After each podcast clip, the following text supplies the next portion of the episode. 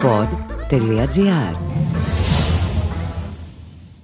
16η συνάντηση στο Σύνταγμα. Σήμερα Ξενοφών Κοντιάδης συζητάμε με τον ε, Μαρίνο Σκανδάμι, διδάκτορα εγκληματολογίας, δικηγόρο, πρώην Γενικό Γραμματέα Αντικλιματικής Πολιτικής του Υπουργείου Δικαιοσύνης και το θέμα μας είναι οι νέοι ποινικοί κώδικες. Ο ποινικός κώδικας και ο κώδικας ποινικής δικονομίας, που μετά από πολλή συζήτηση, μετά από αντιδράσεις των δικηγορικών συλλόγων, ψηφίζεται αύριο. Ε, δεν ξέρω όταν προβληθεί αυτό το, ακουστεί αυτό το podcast, αν θα έχουν ήδη ψηφιστεί.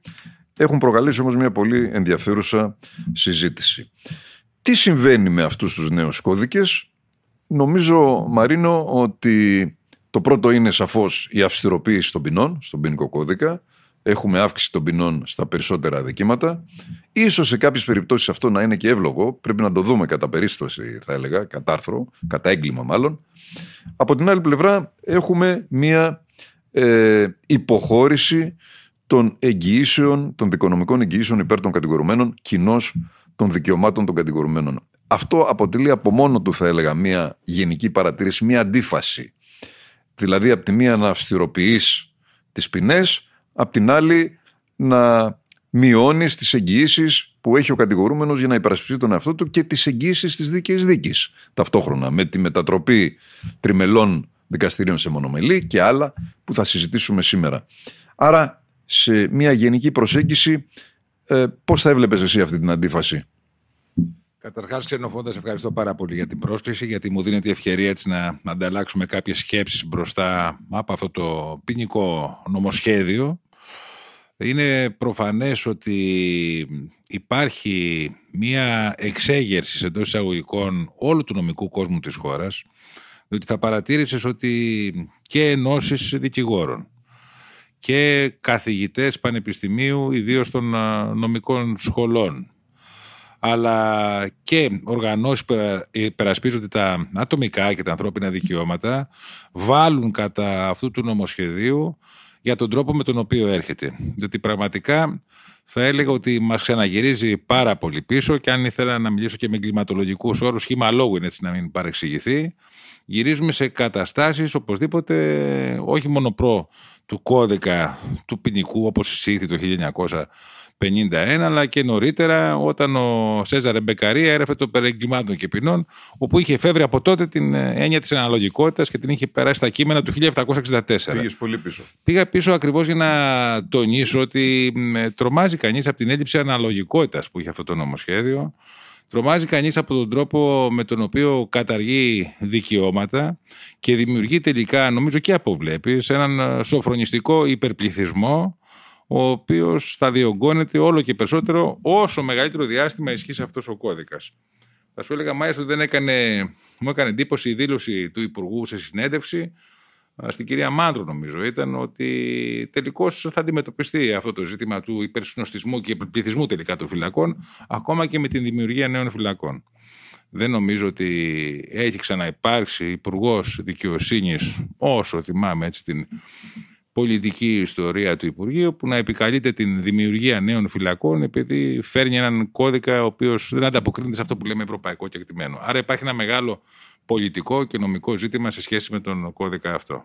Βέβαια, αν επιχειρήσει κανείς να κάνει το δικηγόρο του διαβολού ε, και να ακούσει και μια μεγάλη, ένα μεγάλο τμήμα της ελληνικής κοινωνίας, το οποίο όχι μόνο τώρα, αλλά διαχρονικά θα έλεγα, ε, χαίρεται όταν ακούει ότι οι κακοί τιμωρούνται με μεγαλύτερες ποινές, χαίρεται όταν ακούει ότι οι κακοί θα μείνουν στη φυλακή και δεν θα βγουν νωρίς, Χαίρεται όταν ακούει ότι τα ισόβια είναι ισόβια όπως λέμε χαρακτηριστικά ε, και δεν έχουμε ε, την αποφυλάκηση μετά την έκτηση ενός μέρους της ποινής υπό συγκεκριμένους όρους.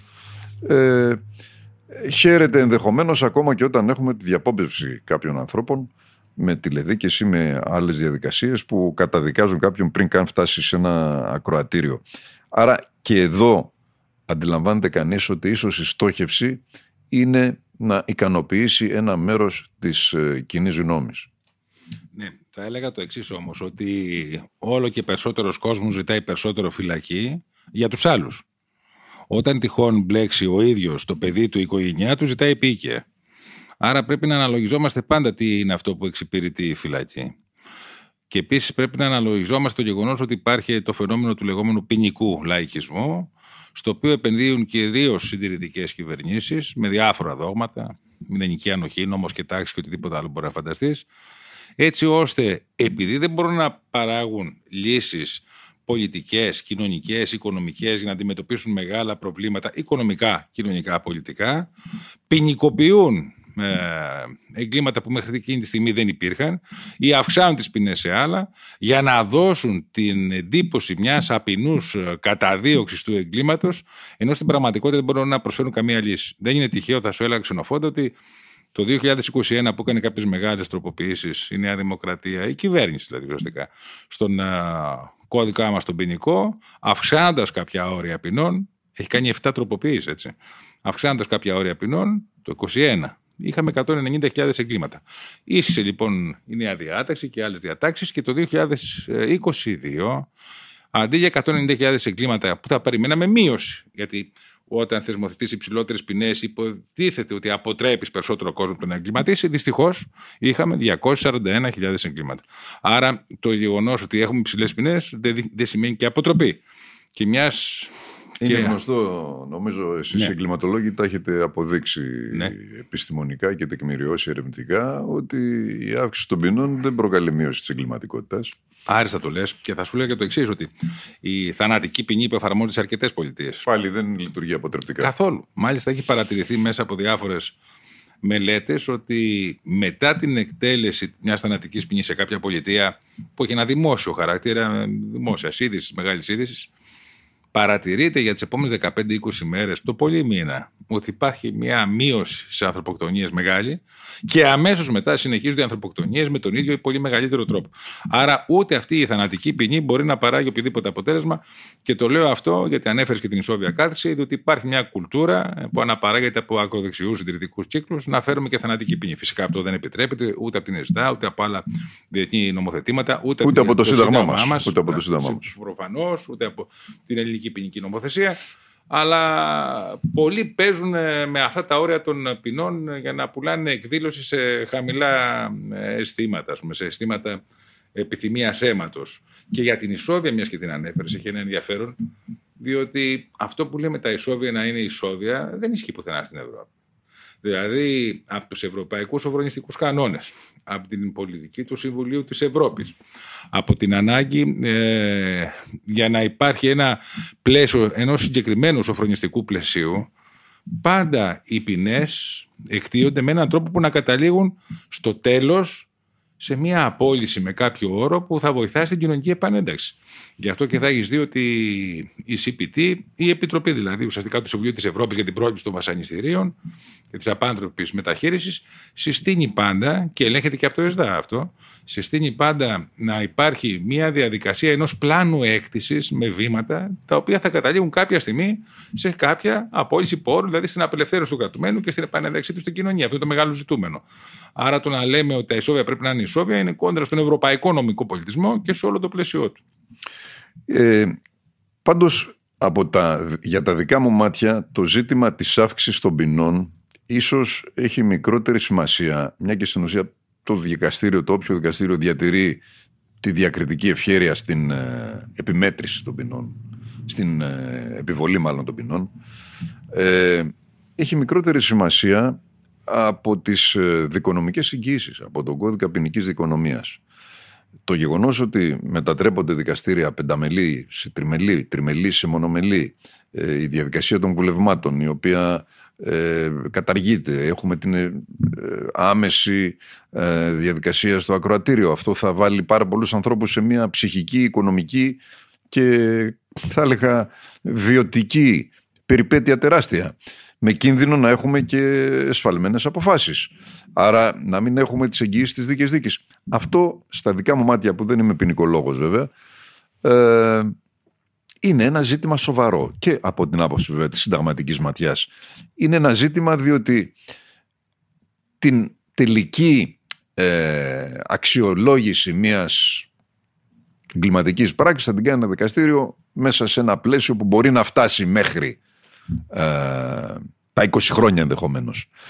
Αλλά ποιο θα είναι αυτό το δικαστήριο και μέσα από ποια διαδικασία; Ναι, ανοίγεις ένα μεγάλο θέμα και αφορά φυσικά και ένα μεγάλο κομμάτι του νομοσχεδίου αυτού, δεδομένου ότι ε, καταστρέφεται ένα πλαίσιο δικονομικών εγγυήσεων το οποίο έχει συγκροτηθεί μέσα από χρόνια μελέτης νομικής επιστήμης και επίσης μέσα από χρόνια εφαρμογής του υπό την ποινική δικονομία.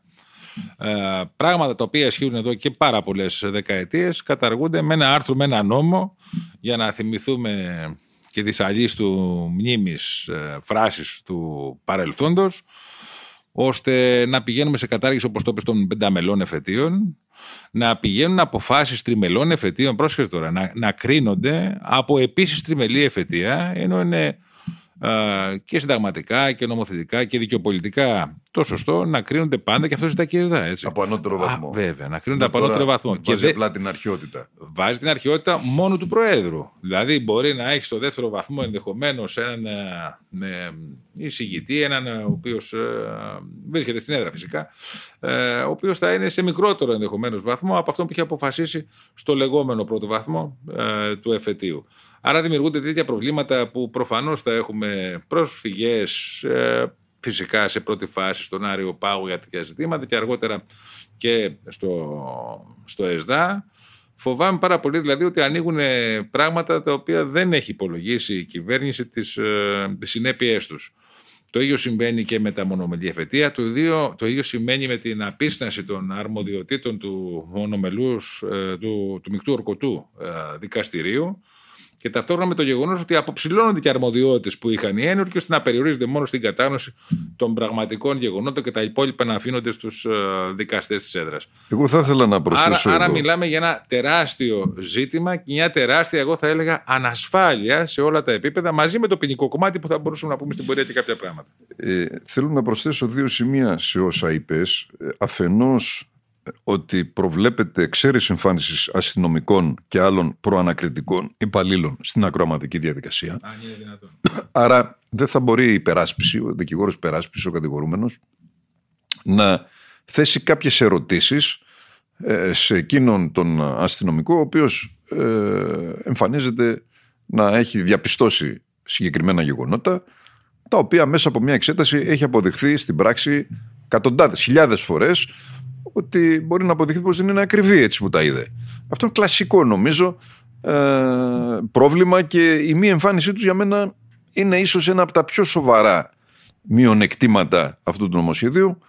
Ίσως και αυτό θα μπορούσε να έχει πρόβλημα σε σχέση με το άρθρο 6 της ΕΣΔΑ, δηλαδή τη δίκαιη δίκη, τη δίκαιη δίκη και να καταπέσει στο Ευρωπαϊκό Δικαστήριο Δικαιωμάτων. Το άλλο που επίσης θα ήθελα λίγο να επιμείνω είναι η περάτωση της ανάκρισης με απευθείας κλίση στο ακροατήριο. Δεν έχουμε τη διαδικασία του βουλεύματος. Μπορεί ένα δικαστήριο πριν σε στείλει στο ακροατήριο να δικαστείς, αξιολογεί όλη την υπόθεση και βγάζει ένα βούλευμα που λέει αν ε, είσαι αθώος ή δεν είσαι. Γνωρίζουμε ότι ε, αν δεν με πατάει μνήμη μου, περισσότερες από τις μισές ε, από τους μισούς φακέλους δεν καταλήγουν στο ακροατήριο, αλλά με ένα βούλευμα ο ε, κατηγορούμενος απαλλάσσεται. Και έτσι δεν επιβαρύνονται και τα δικαστήρια. Αφενός, δεν επιβαρύνεται και ο κατηγορούμενος.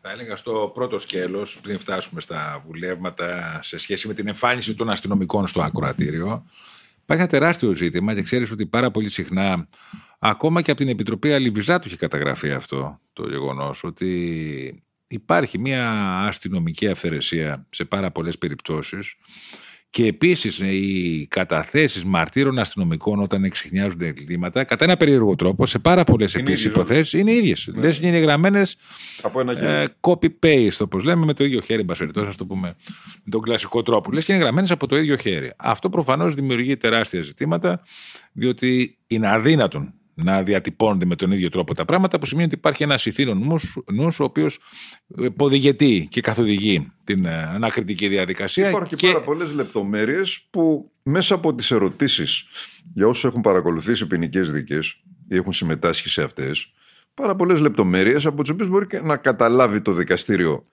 πώς ακριβώς ε, τοποθετείται ο μάρτυρας. Εδώ υπάρχει μια δικλίδα ασφαλείας ότι σου λέει εντός πέντε ημερών από την ε, λήψη του κλητηρίου, θεσπίσματος ή εν πάση περιπτώσει του κατηγορητηρίου θα μπορέσεις να ζητήσεις την εξέταση του αστυνομικού. Φοβάμαι πάρα πολύ ότι θα χάνονται αυτές οι προθεσμίες και έτσι δεν θα υπάρχει εμφάνιση των ε, μαρτύρων αυτών των αστυνομικών στο ακροατήριο. Δεν είναι δυνατόν να μην εξετάζεται ως μάρτυρας αυτός ο οποίος έχει διαπιστώσει το έγκλημα με ό,τι αυτό μπορεί να συνεπάγεται για την ασφάλεια, ποια ασφάλεια, δηλαδή για την ανασφάλεια των δικαιωμάτων του κατηγορουμένου. Σε ό,τι αφορά τα, τα βουλεύματα, είναι σωστό αυτό. Δηλαδή, ε, ακόμα και με τις μονομελείς συνθέσεις το βλέπουμε επίσης. Με τα μονομελή, ε, μονομελή δικαστήρια. Γιατί και στο μονομελές πλημμυλιωδικείο πια μεταφέρονται σχεδόν το σύνολο των εγκλημάτων, όπου δικαστές υπό το βάρος σπουδαίων υποθέσεων υπάρχουν και στα πλημελιωδικαία. Που διακόπτω. Αλλά ήδη τα πινάκια είναι υπερφορτωμένα. Ναι, Τι θα γίνει τώρα; Ναι. Αυτό είναι ένα άλλο ζήτημα. Φτάνω, Έτσι, έχουμε, μιλάμε για επιτάχυνση. Έχουμε δηλαδή 20 δίκες προγραμματισμένες και δικάζεται μία. Και αυτή η μία παίρνει και μέρες, πολλές. Οι υπόλοιπες 19 πάνε για το μέλλον. Τι γίνεται Εκεί εδώ; Είναι προφανές, Εάν λοιπόν... φύγουν και τα βουλεύματα από τη μέση, ε, υποθέτω ε, με μια αριθμητική πρόχειρη ότι θα διπλασιαστούν υποθέσεις, άρα και καθυστερήσεις. Είναι εξαιρετικά πιθανό να συμβεί αυτό και θα σου έλεγα ειδικά για το θέμα των αναβολών, γιατί τώρα καταργείται και το δικαίωμα στην αναβολή που υπήρχε επί σειρά ετών. Ουσιαστικά σου λέει το νομοσχέδιο. Αυτό μπορεί να παίρνεις μόνο μια φορά, μια αναβολή, μάλιστα θα πληρώνεις και ε, για αυτήν. Φοβάμαι ότι όλα αυτά ε, συνιστούν απίθανο περιορισμό δικονομικών εγγυήσεων και δεν είναι δυνατόν όταν ξεκινάς μια υπόθεση, ειδικά για, θα σου λέω για το θέμα των αναβόλων πριν πω κατά άλλα. Όταν ξεκινάς μια υπόθεση, έχεις συγκεκριμένο δικηγόρο, ο οποίος κολλιέται την ίδια μέρα γιατί έχει ένα άλλο δικαστήριο, να μην σου επιτρέπεται δηλαδή να αναβάλεις την υπόθεση και να έχεις μια δίκη με το δικηγόρο της προτιμησή σου, άρα μια δίκαιη δίκη. Τώρα, σε ό,τι αφορά τα βουλεύματα, οι πολυμελείς συνθέσεις, οι τριμελείς συνθέσεις, οι πενταμελείς συνθέσεις, είναι προφανές ότι έχουν μεγαλύτερη ασφάλεια χρόνου ε, και χώρου να αποφασίσουν διότι ανταλλάσσονται απόψεις. Ανταλλάσσονται απόψεις ε, και έτσι βγαίνει μια απόφαση η οποία έχει συνθετικά χαρακτηριστικά. Και μάλιστα και σε υποθέσεις οι οποίες έχουν ένα οριακό χαρακτήρα, όπου δεν μπορεί να σηκώσει ο δικαστής, συγγνώμη, δεν μπορεί να σηκώσει το βάρος μια απόφαση μόνος του, εύκολα μπορεί να το σηκώσει ή πιο εύκολα μια τριμελής ή πενταμελής σύνθεση. Δεν έχει αυτό που είπες, ίσως είναι ακόμη πιο σημαντικό. Δεν έχει το βάρος ένας μόνος του. Αυτό το βάρος μπορεί να τον οδηγήσει να επιβάλλει ποινές που αν αναλάμβαναν το βάρος μιας αθωτικής απόφασης τρεις, θα ήταν πολύ πιο εύκολο. Σωστό είναι. Και ειδικά σε υποθέσεις που έχουν ένα μεγάλο ενδιαφέρον ή που με έναν ποινικά λαϊκιστικό τρόπο έχουν διακινηθεί και έχουν παίξει έντονα μέσα από τα μέσα ενημέρωσης. Είναι πιο δύσκολο σε έναν δικαστή του μονομελούς δικαστηρίου να αποφασίσει με στεναρότητα κόντρα στο κλίμα που έχει διαμορφώσει άδικα κάποιες φορές ε, η επικοινωνία. Ενώ προπανητικά αυτό που λέει στο τριμελές δικαστήριο, το πενταμελές, μπορεί να αποφασίσει με μια μεγαλύτερη αξιοπιστία και με μεγαλύτερη ασφάλεια ε, για την απόφαση που θα χρειαστεί να ληφθεί. Επομένως, ε, ζούμε έναν, μια, μια υποβάθμιση συνολικά του ποινικού οικοδομήματος της χώρας μας και αναμένουμε με αγωνία τα αποτελέσματα που θα προκύψουν μέσα από την εφαρμογή του νομοσχεδίου αυτού. Υπάρχουν λοιπόν αρκετά σημεία στα οποία ξαναλέω πέραν από την αξιολόγηση του πώς θα λειτουργήσουν στην πράξη και τι συνέπειες θα έχουν ε, έχουν και μια αμφίβολη ε, συνταγματικότητα και συμβατότητα με το ευρωπαϊκό δίκαιο κυρίως με την ΕΣΔΑ. Ένα από αυτά τα παραδείγματα είναι και η δίμευση ε, η οποία είναι κατά τη γνώμη μου σαφώς αντισυνταγματική. Ένα άλλο σημείο όμως, το οποίο επίσης είναι πολύ ευαίσθητο στο, σε αυτό το νομοσχέδιο, είναι αυτό που αφορά τους ανήλικους και τους μετεφίβους, που θεωρείται ότι ε, κατά κάποιο τρόπο στοχοποιούνται. Αφενός με την αύξηση των χρονικών ορίων κράτηση σε ειδικό κατάστημα ε, από 8 σε 10 χρόνια, ε, τη διεύρυνση των περιπτώσεων περιορισμού ανηλίκων σε ειδικά καταστήματα κράτησης, ε, τα όρια ηλικίας που αφορούν το ελαφρυντικό της μετεφηβικής ηλικίας. Είναι μια δέσμη από ρυθμίσεις, νέες ρυθμίσεις, που βάζουν σε μια πιο δυσμενή θέση τους ανήλικους, τους μετέφηβους. Φυσικά και υπάρχουν και συμβάσεις για την προστασία του παιδιού, όπως ξέρεις, διεθνείς συμβάσεις που έχουν μια τεράστια αξία και θα έπρεπε σε τέτοιες περιπτώσεις πρώτα Εξαρτάται βέβαια και από το είδος του εγκλήματος πάντα, αλλά στο σύνολο των εγκλημάτων, στι περισσότερα εγκλήματα θα έλεγα, θα πρέπει να υπάρχει μια διαδικασία διαβούλευσης, διαμεσολάβησης πριν φτάσουμε σε ποινική διαδικασία, η οποία ελείπει συνολικά από το ποινικό πλαίσιο. Εδώ λοιπόν υπάρχει μια ιδεολειψία ε, της κυβέρνησης και ταυτόχρονα μία ανάγκη να απαντήσει σε αυτό που παρουσιάζεται ή που μπορεί να είναι έτσι, τα, τα στοιχεία είναι συγκεκριμένα ως ε, βία ανηλίκων ή συμμορίες ανηλίκων και με αυτόν τον τρόπο επειδή δεν μπορεί να παράσχει πραγματικές κοινωνικές λύσεις, μια από αυτές, ας πούμε, για παράδειγμα, που είναι και διοικητική λύση, να μπορέσουν να λειτουργήσουν επιτέλους οι υπηρεσίες επιμελητών ανηλίκων όπως πρέπει, που είναι εξαιρετικά υποστελεχωμένες, που λείπουν οι ειδικοί επιστήμονες, ψυχολόγοι, κοινωνική λειτουργοί, κοινωνιολόγοι κ.ο.κ. και οι οποίες καλούνται να διαχειριστούν ένα σωρό περιστατικά σε όλη την Ελλάδα χωρίς να έχουν προσωπικό. Μιλάμε για αδιανόητες καταστάσεις. Ακριβώς επειδή λοιπόν δεν μπορούν να λύσουν αυτό το ζήτημα της υποστελέχωσης με το κατάλληλο προσωπικό που πρέπει να προσληφθεί, αυξάνουν τα όρια των ποινών ή αυξάνουν τις δυνατότητες έκθεση ποινών με έναν ε, πραγματικά αντιπαιδαγωγικό ε, τρόπο και κόντρα στα δικαιώματα και τις συμβάσεις που έχουν θεσμοθετηθεί για να προστατεύουν ε, τους ανήλικους. Ακόμα και αυτό το ελαφρυντικό που λέγαμε παλιότερα της μετεφηβική ηλικίας που έφτανε μέχρι και τα 25 έτη, τώρα το κατεβάζουν ξενοφώντας στα 21 έτη που αποκαλύπτει μία φιλοσοφία ε, της κυβέρνησης να μεταχειριστεί ουσιαστικά και τους ανηλίκους κοντά στο πλαίσιο που αφορά και τους ενηλίκους. Ε, αυτό φανερώνει μια τεράστια έλλειψη αντίληψης του δογματικού προβλήματος, ε, του ποινικού δικαίου και της ισορροπίας των δικαιωμάτων που πρέπει να υπάρχουν σε αυτές ε, τις περιπτώσεις. Έχουμε λοιπόν την αυστηροποίηση των ποινών, έχουμε δικαστήρια με λιγότερα μέλη ή μονομελή σε πολλές περιπτώσεις, έχουμε μια δυσχέρενση, δυ, δυσχέρεια ε, ως προς τους όρους της υφόρων απόλυσης και των αδειών. Και έχουμε επίσης ε, φυλακές οι οποίες ε, φιλοξενούν θα έλεγα ανθρώπους ε, κρατούν ε, τους ανθρώπους αυτούς σε άθλιες συνθήκες. Έχει κατηγορηθεί η χώρα μας και καταδικαστεί δεκάδες φορές για τις άθλιες συνθήκες κράτησης στις φυλακές μας οι οποίες με αυτά τα δεδομένα θα βρεθούν ακόμα πιο πιεσμένες και αυτή η δέσμη λοιπόν συνθήκων μπορεί να προκαλέσει μια ασφικτική κατάσταση. Ναι. Ε, χρήσιμα είναι και κάποια στατιστικά στοιχεία. Για παράδειγμα, η Ελλάδα είναι πρωταθλήτρια στην Ευρώπη στην ποινική καταστολή. Δηλαδή, αν φανταστούμε ότι σε ποινές, θα πούμε ένα πλαίσιο 10-20 έτη, η Ελλάδα βρίσκεται υψηλότερα από όλες τις χώρες, δεδομένου ότι οι κρατούμενοι της εκδίδουν τέτοιες ποινές σε ποστό 47%, δηλαδή 47% των κρατουμένων έχουν τέτοιες ποινές αυτού του είδους. Αντίστοιχα, αντίθετα μάλλον με το ευρωπαϊκό πλαίσιο, στο μέσο όρο δηλαδή των ευρωπαϊκών κρατών, όπου βρίσκεται στο 11%.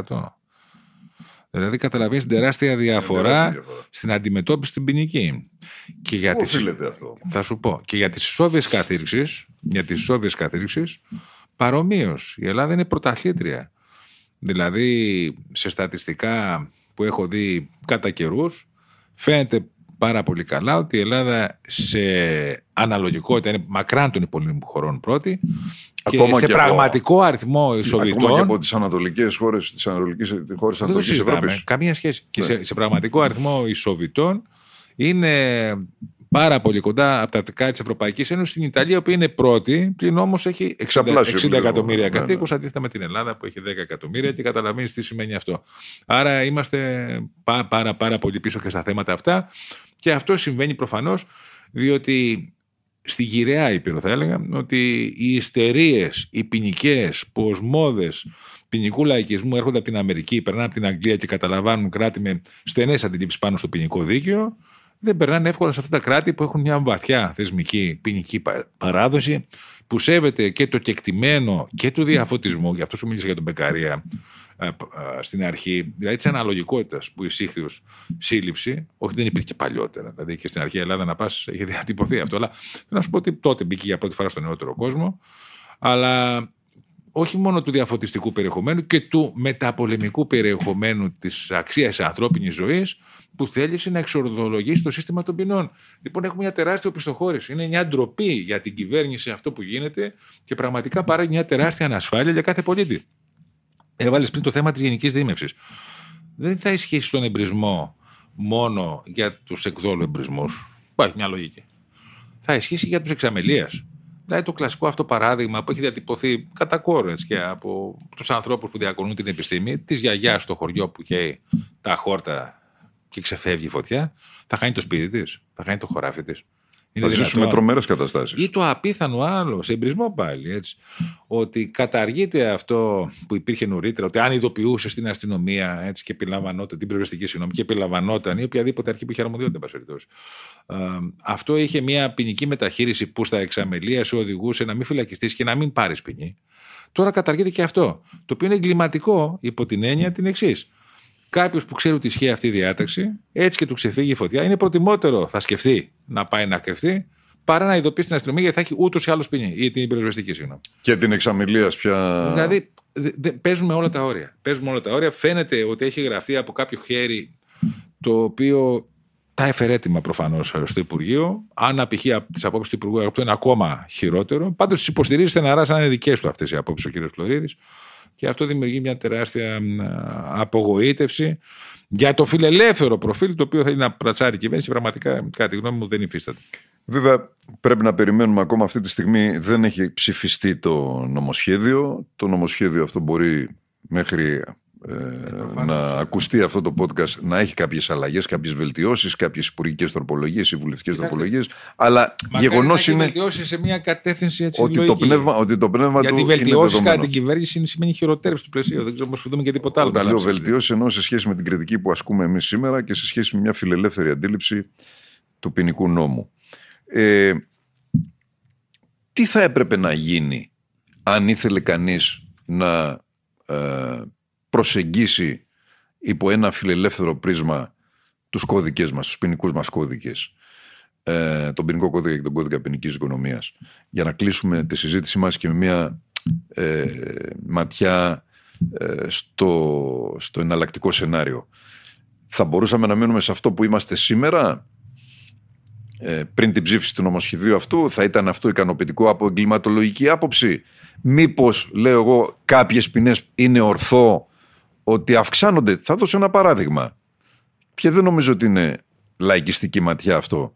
Το να είναι τρεις μήνες η εξαμελία ανθρωποκτονία, ε, παράδειγμα, ένα τροχαίο το οποίο προκαλεί κάποιος επειδή παραβίασε ένα στόπ και πέρασε κάποιος με ένα μηχανάκι, ένας πεζός και τον σκότωσε, δεν είναι μια πολύ χαμηλή ποινή. Ξέρουμε ότι τα δικαστήριά μας καταδικάζουν σε τέτοιες περιπτώσεις με 5-6 μήνες εσύ, σαν ποινικολόγος, το ξέρεις καλύτερα από μένα.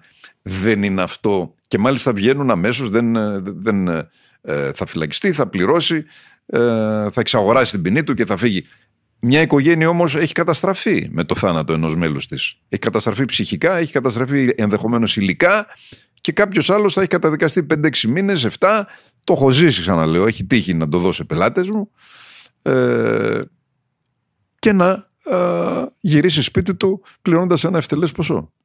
Ναι, θα έλεγα το εξής όμως. Ήδη στις υποθέσεις αυτές κατά κόρον οι ποινές, όταν έχουμε θάνατο δηλαδή, εξαμελίε, στα αυτοκινητικά κυρίως ναι. ατυχήματα, οι ποινές κατά κόρον προσεγγίζουν τα τρία έτη.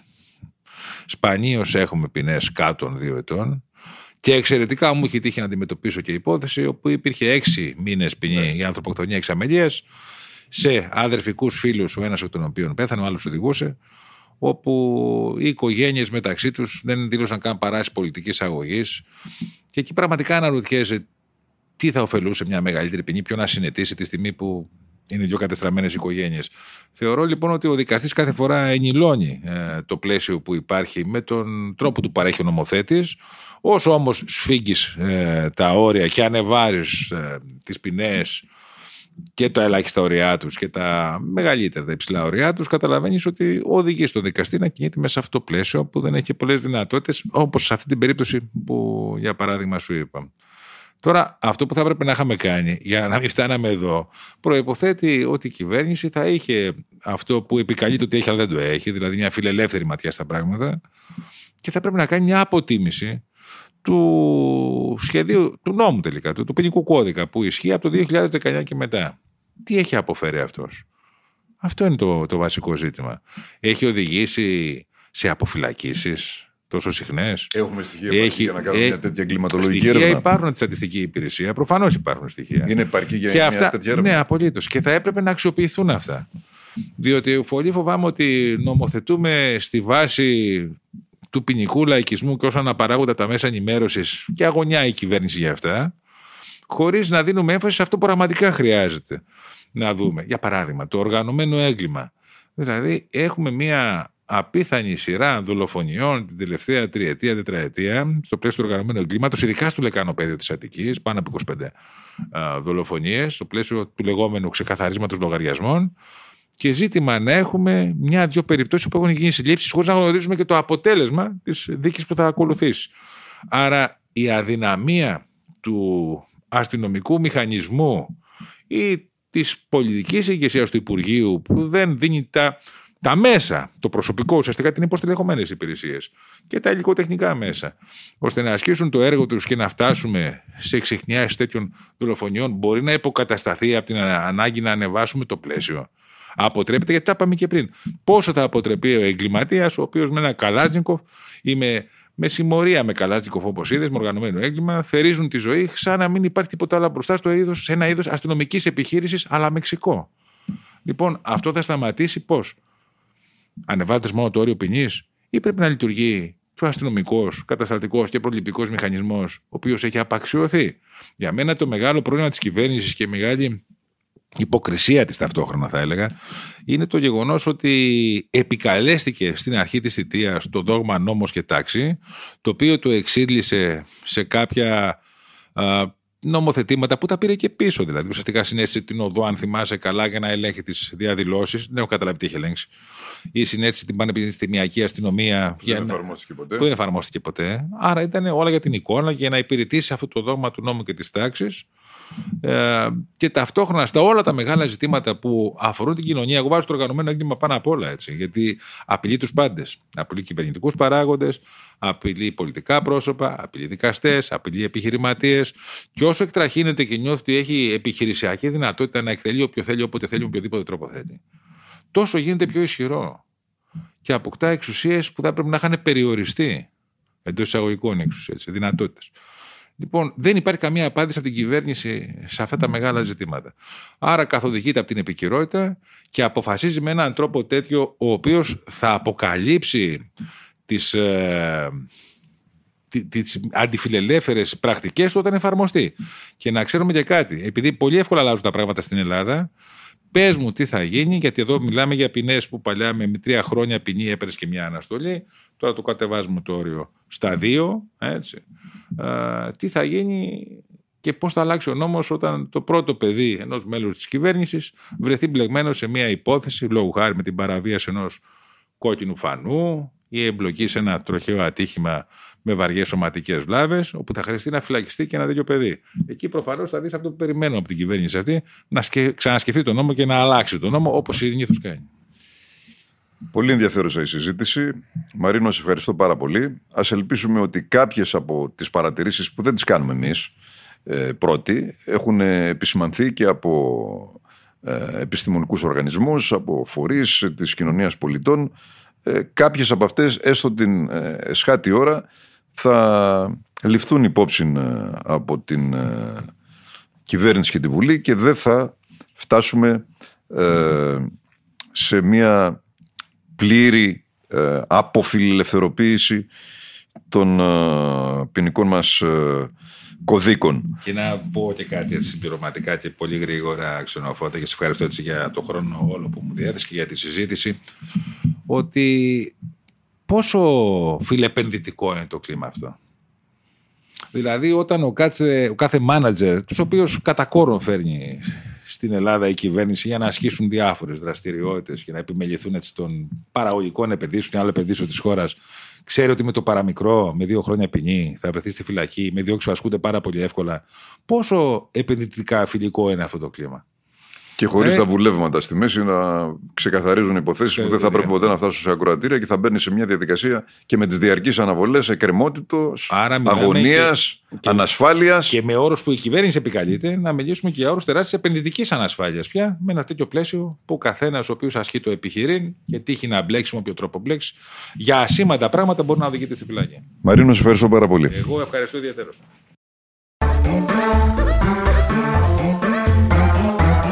pod.gr Το καλό να ακούγεται.